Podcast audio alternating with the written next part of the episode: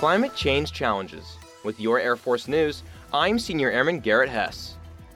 Secretary of the Air Force Frank Kendall addressed the department's approach to maintaining air and space dominance with the latest update to the Climate Action Plan.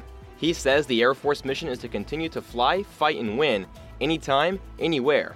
But there is recognition that the world is facing ongoing and accelerating climate change, and the department must be prepared. The updated plan defines efforts to preserve operational capability, increase resilience, and mitigate future climate impacts. It addresses policies, technological innovation, and evolving operations.